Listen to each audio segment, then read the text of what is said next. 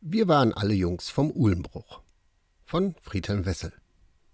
1957 wurde in der damaligen Gaststätte Wischermühle an der Schillerstraße Eck Osbach der FC Herne gegründet. Eigentlich hätte der Verein aber FC Uhlenbruch heißen müssen, lacht Theo Joost, der jahrzehntelang für den Herner Fußballverein die Stiefel schnürte. Denn von den elf Mitgliedern der damaligen ersten Mannschaft stammten acht aus dem Umfeld der Straße im Uhlenbruch. Etliche dieser Kicker waren sogar Bergleute. Sie fuhren auf Montgenie oder Piepenfritz ein. Dabei, so erinnerte sich der 1938 in Herne geborene FCR, ging der Verein wohl aus einem Kegelclub hervor, der auf der Bahn der Gaststätte Fuhrmann, später Bosk Goethe-Eck, an der Montgeniestraße Ecke Goethestraße in die Vollen warf.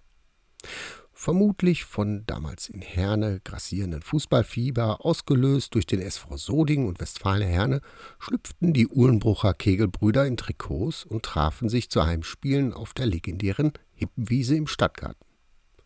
Im Oktober 1957 stieß Theo Joost, der zuvor jahrelang für Schüler- und Jugendteams des SV Soding gekickt hatte, zu dem neuen Verein. Hier waren wir alle Freunde und kannten uns gut, verriet Joost der in der Stammelf des FC 57 den Posten des linken Läufers übernahm.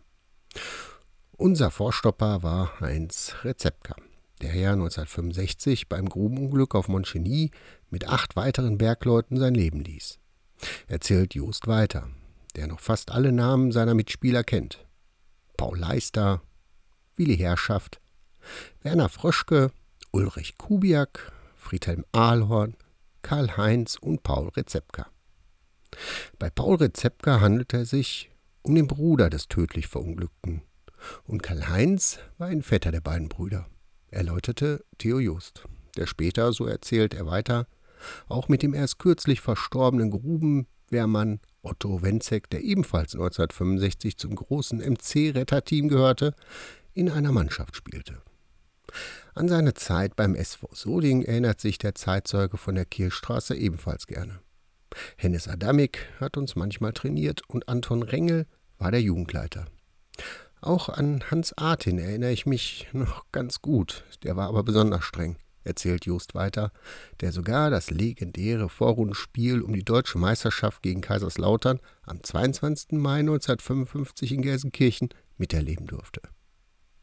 Unsere Jugendmannschaft hatte Freikarten. Mit dem Zug ging es ab Bahnhof Börnig nach Schalke, wo wir zusammen mit etwa 60.000 Fans das 2 zu 2 in der Kampfbahn Glückauf hautnah miterlebten, erzählt Theo Joost, der 1953 eine bergmännische Ausbildung auf der Zeche Friedrich der Große 1-2 begonnen hatte.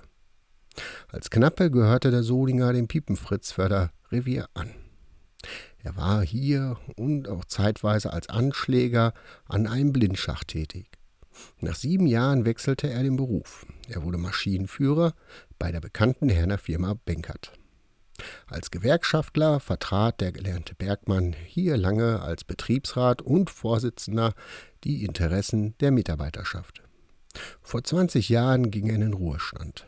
Fotos, Wimpel, Ehrennadeln und Ehrenurkunden erinnern den einst begeisterten Kicker, der noch nie ein Bundesligaspiel hautnah miterlebt hat, an seine glorreiche und erlebnisreiche Zeit beim FC 57.